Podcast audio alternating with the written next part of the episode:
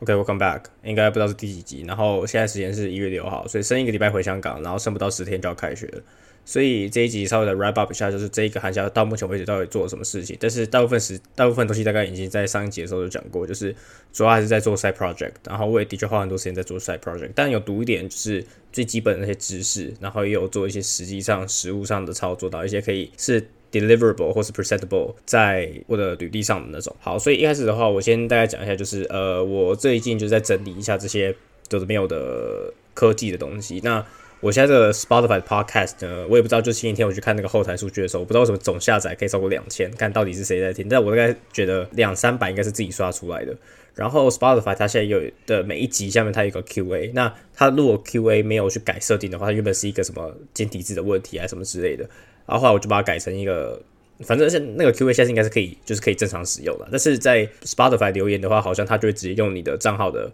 ID 还是什么样的，不知道什么样的 hash value 去。当做你的留言的那个 ID 这样，所以现在的确是可以 QA 的这样子。那我自己觉得就是在关掉 IG 在一个半月之后，目前还是没有想要载回来状况。那我自己觉得就亲近很多。我觉得最重要的影响就是啊，我这个圣诞节就终于不用再看到大家看到大家怎么跨年，怎么去过过新年啊什么之类的，要跟谁庆祝什么之类。就对我来讲，我自己觉得就是我开始把自己隔绝在一个比较独立的。呃，环境之中，然后我觉得这样子就是有助于我自己去比较去重视自己到底在干什么。就是我觉得现在的嗯很重要的一件事情，就是我必须要花更多时间在去审视自己到底在做什么事情，而不是去跟看别人说哦别人在做什么，所以我应该也要怎么样。然后因为我别人做什么，但是看别人然后做这件事情做的很开心，然后我没有做这件事情，所以我很难过之类之类的。所以我就觉得这个是一个。嗯，我觉得我现在到目前为止还算坚持住，然后也算是蛮有趣的事情。然后对我来讲，这个寒假三个礼拜过得非常非常的快，所以呃，我自己觉得现在这个寒假这个 pace 是蛮不错的。那另外一件蛮重要的事情就是，呃，我二月那个时候在前一集的时候讲过，就是我现在在考虑到底要不要在二月那两个礼拜要回去上一个课这样子。那后来决定就是不回去上课了，因为。的确就没有那个意义嘛，然后我也可以利用一些排课的技巧，把那个两个礼拜的一些重要的课，例如说我现在要做的事情就是，如果需要记 attendance 的课，我就可以在 online 上，就是我的 CC 课可以在 online 上这样子。那有时候就觉得说这个地点对我讲就是也是很重要的一件事情。然后我觉得这件事情也大概呼应了大概古来在三四集之前讲到的东西，就是就是有时候不是说你这个人真的很烂什么之类，但有可能就是我这个人本身就是一个不是很好的人，是一个烂人，但是有可能就是。是这个地方烂，就是你你的价值被摆在这个地方，也是会受限。例如说，假如说我我以我的这个能力，或者说以我的这种行事风格，我觉得我待在香港不会是有利于我的，就这个环境对我非常非常不利。但是如果说我可以去申请一个 master 的 program，然后我可以去北美读书的话，或许在这个地方我可能就会找到一个我相对来讲比较擅长的领域，或是比较适合我的。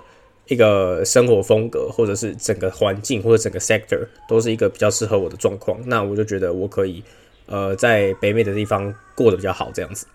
那所以我觉得对我来讲，我的结论就是，至少以香港来讲，对我来说，这个是一个非常非常烂的地方。然后我也在前一节集数讲过，就我自己觉得，现在在香港我真的做不了什么事情。就是我之前在呃去年做过暑假的时候，我自己觉得就是我在高雄的确做不了什么事情。但对对我来讲，高雄就是还是我我家所在嘛。那香港反而就不是我的家，然后老实说，香港这个地方你要生活起来也没有新加坡那么舒服，所以对我来讲，如果说我不能在香港这个地方做到一些我自己觉得很有价值的事情，我自己就觉得香港这个地方对我来讲暂时没有任何的价值，所以我就只需要拿那个文凭，拿到文凭我就走人。所以接下来的话，下一个学期我对我来讲就算是一个很破碎的学习，因为两三个礼拜我就要去换一个地方。我在香港待三个礼拜，我就去首尔。首尔待完之后要回高雄，高雄待一个月之后又回香港，然后香港待两个月，我要离开，然后去台北。所以，我自己觉得二零二四整个上半年就是一个很破碎的状况，就是我一直要换地方，但是我同时又有除了嗯学校的 GPA、学校的课业以外的压力，不能只是一个把 GPA 顾好、把考试考好的人，但把 GPA 顾好也很重要，不管在你申请工作上，还在申请 Master 上面。GPA 都有一个举足轻重的地位，但是你如果要变成一个呃更好的 candidate，更 competitive 的 candidate，至少以我现在的状况，你必须要就是至少要 try to prove that you're good at something at something you're doing 那种感觉。所以我觉得这件事情同时就可以得到我最近就是因为我有看一些 YouTube 影片嘛，应该说就是我有看各种各种类型 YouTube 影片，然后呃有一个我非常常追的 YouTube 影片叫做 Lead Code，它是 Lead Code，但是那个第一个字母是 N instead of L。Nico 这个呃频道主要就是在上传一些嗯，就是解 Lico 的影片。那一开始我开始去学 Lico 相关的知识的时候，其实大部分也是从他的这个影片学的。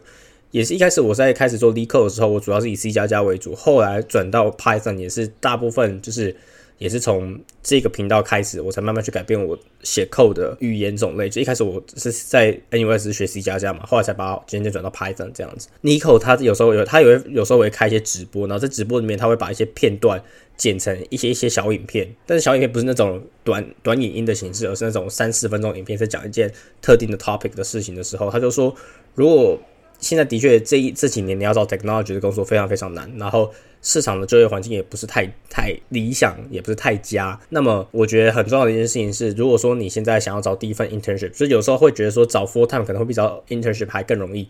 那 internship 比较难找的时候，就觉得说，嗯，他应该说你应该要注重在两个地方。第一个就是你要 be good。第二件事情是你要 prove that you're good，所以我觉得第一件事情是我在二零二三年过完之后，我重新去 examine 我自己的呃履历的时候，我就觉得说，呃，我自己觉得我自己连 be good 这件事情我都没有到做到太好，就是的确我的方向是对的嘛，但是就就没有做好啊，所以我觉得第一件事情就是我今年在一开始我就要花更多的时间去思考说怎么样去。让自己变好，或者是至少要变成一个就是客观上来讲是好的一个 candidate。那么同时我自己又觉得说，be good 的面向有很多。第一个是你的 GPA 可以变好，因为 GPA 是一个非常客观的标准。那你 GPA 变好，的确你这个人也变好。但是第二件事情是你有办法去在一些呃实际上可以展现出来的东西去嗯呈现你自己的。呃，对某件事情的掌握度跟你对某件事情的了解，一开始我就觉得 side project 是一个非常好去体现你的了解的一个项目，对吧？因为我自己觉得，就是你在工作上，你工作上做出来的什么样的 project，那个东西你又不能带出去那个公司，你就只能在那个你的履历上面写几个 bullet point，写说，哦，我觉得我在这公司做这个 project 的确带来这些影响，但是没有任何的 deployment，没有任何的 code 可以被你的 employer review。这是一个在公司的呃工作的一个小小的 caveat。那我一开始就觉得说，因为这件事情的原因，导致 side project 的证明能力或者它的可信度，甚至是胜过于工作经验的。虽然说我自己觉得在工作还在职场上，你专职 software engineering 或是 technology 这些部门，它要经过一个 project cycle 会经历到的事情，在你做 side project 跟你在工作职场上真的遇到的情况是的确是不一样的。但是起码我觉得在 side project 每一个 candidate 他必须要更完整的，除非你是去写一些 open source 的 pull request 这种比较像是一个一个一个小 fragment 的这种 contribution 之外的话，如果你是想要自己去做一个 side project，你是必须要自己一个人 go through 整个 project cycle 的话，其实我自己觉得它呈现出来的 proficiency 和呈现出来的它的 capability 并没有输给你在职场上真正得到一个工作经验。但是，就像我之前说的，就是感觉香港这个地方还是太重视于工作经验。其实我自己觉得，香港这个地方是最严重的状况。可能在北美这件事情也是存在，只是它没有在香港那么严重。就是那可能北美或者是其他地方，他们可能稍微更重视 side project 或是 personal project 更胜于香港一点点。但是它还是着重于你有没有这个工作经验。所以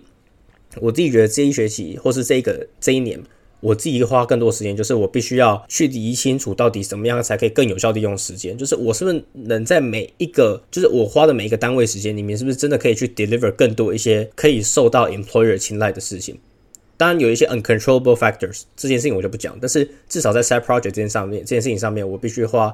呃更多的心思去思考效率的问题。那我觉得另外一件很重要的事情，就是因为我是要申请 side pro 的 data science master。那这些 side project 目前为止，一开始我想着重的目标或者着重的方向，其实还是跟 quant 相关。那 quant 就是跟 data science 或者 machine learning 相关嘛，它比较还是偏 statistics 跟 data science，它比较不跟 software engineering 相关联动。就我自己觉得 software engineering 跟跟 computer science 这个两个东西是有点不一样，所以大部分你要做 side project，你还是只能做 software engineering，因为这件事情是最好起手也最好找资源的。所以我现在另外一个想法就是，我要怎么样去。让这个 side project 开始去延伸，然后并且跟 software engineering 做连接。那我现在暂时想到的方法是，因为我要说我要做的是一件事情是，呃，我想用 machine learning 的方式去拿几个 features，然后去训练一个模型，好，根据这个模型，我可以去 predict 最新的呃可能股价变化状况，可能是一个汇率的呃涨或跌，或者是一个一个 instrument 的涨或跌，例如说呃一个 ETF 或者是一个特定的股票的涨或跌。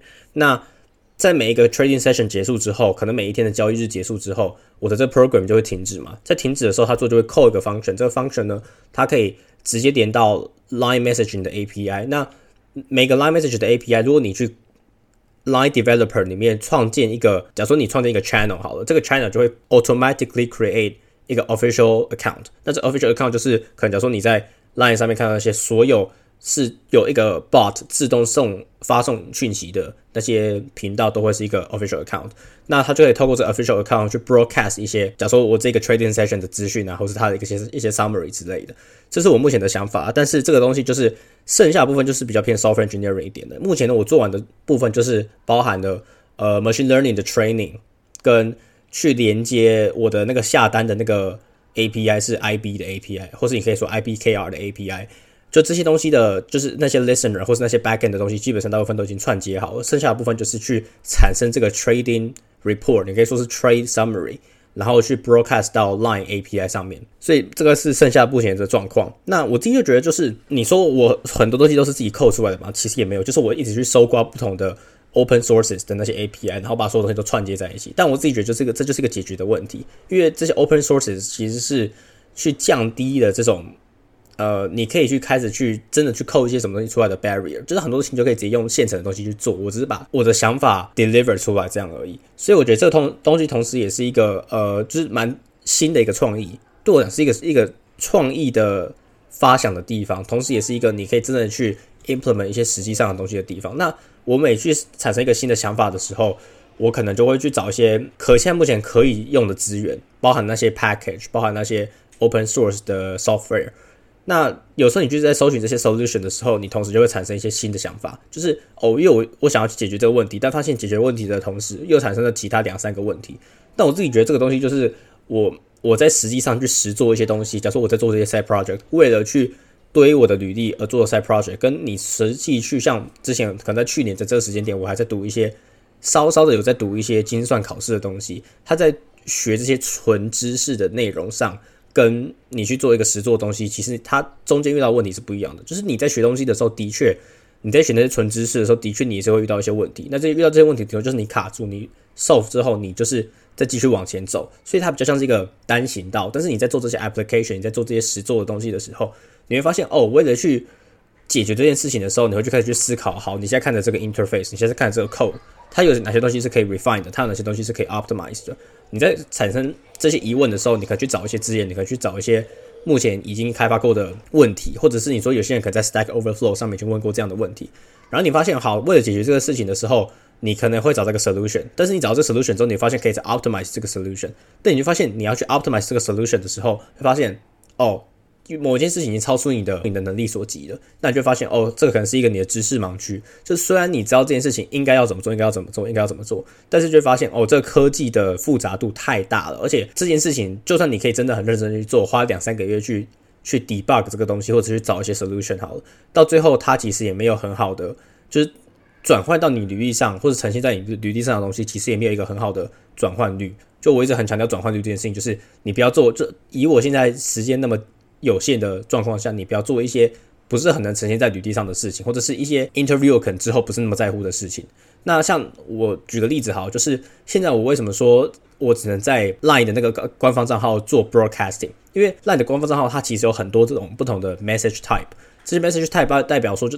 那就可能包含说就是假如说你有个用户他寄一个讯息到这个 Line 的官方账号，这 Line 的官方账号就会再寄一个，可他就会再传送一个。Webhook 的 API call 到你的后端的那个 server handle 这些用户发送的讯息，那代表说你就会需要有一个 cloud server 去 host 这个东西，然后你必须要在这个 cloud server 上面 implement 一些这些 reply message function，对吧？就是你可以让 Linebot 或者他们有一些 AI 的服务，Linebot 他们会亲自或者会主动帮你去回复这些问题，但是你也必须要自己去设定。假如说，假如说你如果说我现在要查的是一个 trade report，那我可能会需要 query 某些东西的话，那你可能就需要一个后端的 server 去。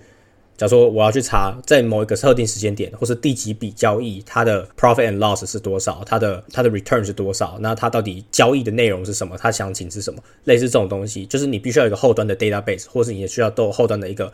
呃 function 去处理这件事情。那你就发现哦，好，我必须要去找一个 cloud service provider 去做这件事情，例如说 AWS，例如说 Azure 或者是 Google Cloud。这些东西去做这件去处理这件事情。所以如果说我今天没有要让这件事情变得那么复杂，我就只需要单方面的从我的。假设我的 Python，假设我的 Python 这个 code 是去交易这个 trading session 的，在这个 trading session 结束之后，我直接去发一个 broadcasting message 到 Line API，这样子我就只需要处理单方面的东西，类似这样这样子的这种逻辑是一个可能我们在做实做的时候可能会遇到的问题。当然，这个问题是当然可以后续可以继续去解决，但是我自己觉得这个。部分就太偏向 software engineering，就跟我这个呃 side project 本身需要做到的内容就有点，就我的主要的 focus 还是在 data science 跟 quant，而不是 software engineering。虽然说这的确是可以做延伸延伸，然后如果说之后真的有时间，然后真的很有兴趣的话，就可以继续往这个方方向去重新开发这样子。那我自己觉得这个就是我刚才去叙述的这个过程，就很像是我为什么去产生很多新的问题的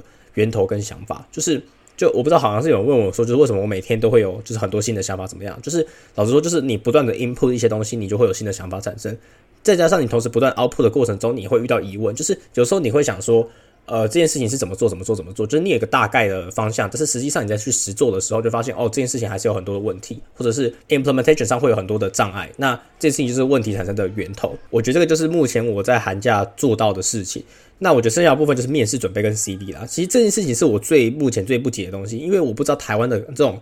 capital 它到底去考考的东西是什么，还有他们到底是怎么样去招实习生的。但我自己也有 target 几间公司嘛，这些这些公司他们我不知道他们是固定时间会开放一波新的招生还是怎么样的，反正就是。呃，我对于这个面试准备也不是太了解，然后 CV 这个东西其实我也不知道很了解，因为我目前 CV 都是英文嘛。但是我在申请台湾公司的时候，势必要去申请，势必要去准备一份中文的履历。但是我里面 attach 的东西，假设我去我去放我 GitHub 的链接，假设我我做这矿的的 side project，我一定会有个 GitHub 的 repo 嘛。这 GitHub repo 虽然说我大部分时间都是直接去 upload，我直接是我是直接去上传那些 script，我不是说像是假设我在 VS Code 这个地方去开发一个东西，然后在 VS Code 里面去做 version control，然后再 push 到我的我的 repository 这样子，就是它比较像是一个就是把它当做一个是 drive，当做一个 Google Drive 的那种感觉。那我自己就不知道到底这个 CV 是我要去准备一个，就除了准备一份中文的履历之外，还是还要不要就是去假如说特别有一些。介绍的部分，假设我这个 project 的介绍的部分，我必须要再重新打一份，就是中文版的翻译。就是我自己觉得，就是这个部分是目前我自己觉得最麻烦的事事情。而且我改履历的，嗯，我自己觉得改履历的频率算蛮蛮常，就是我蛮常发生改履历的这件事情。就是我每天都会想说，哦，这一个句子要怎么改，怎么改，怎么改，这是一点。那第二点就是。呃，我不知道要不要直接去联络 HR，因为像有时候你直接去丢一个履历，假设你去一个公司丢一个履历，有时候你就觉得，干其实你录取率不知道很高。但如果说你有自己亲自去 approach HR，然后表达你的热情或者对这间公司的想法，就是好，我真的很想去进去这间公司学习啊，什么什么什么之类的，那可能就会增加你对于就是 HR 会对你比较多影响，你可以增加你被录取的几率之类的。我也不知道，这也是我看到某一个 YouTube 的 channel，就是 YouTube channel，我看的是 Frying。应该是 Frying Pan，但是他就是一个呃加拿大人，然后他在美国工作，然后就他也是有在那个 Vlog 里面，他就有讲到说他跟他朋友，就有些朋友他在找 SWE 的工作，他在找 Software Engineering 的工作，但是他朋友一直找不到工作，他就说你必须要直接去联络 HR，这样子他们才会对你有印象什么之类，你不能就只是丢很多履历，这样子 it wouldn't work，这样，所以我就想说应该要直接去联络 HR。好，那我觉得最后一个大重点就是。如果说我一直真的找不到工作，其实最大最大的招就是你必须要提供 free labor。这个东西也是从 Nico 那个地方拿来的。就 Nico 那个地方，其实他有提供很多的建议。就是如果说你要去证明你是很好的话，或是你很有嗯热情的话，其实有很多种方法。就是你可以去做 side project 去证明你很好，你可以去做 open source，因为 open source 这件事情呢是。有时候它的 bar 有点太高了，就是 open source 你必须要很了解你你想要去 contribute 那个 open source 的那个项目到底在做什么事情。有时候你会需要比较高的知识量，就是你的知识量不能是那么浅的，或者你只能做一些非常浅的。所以 open source 是第二点，但是对我来讲，以我现在对于 software engineering 的知识量，我觉得我还没有足以到可以直接去做 open source，然后把 open source 的这个 contribution 摆到我的履历上。就是我能做的东西都是浅浅的，那你如果说这些浅浅的东西摆履历上，说实在的也很奇怪。所以 Open source 暂时是不是我一个可以考量的地方？就是我觉得能力还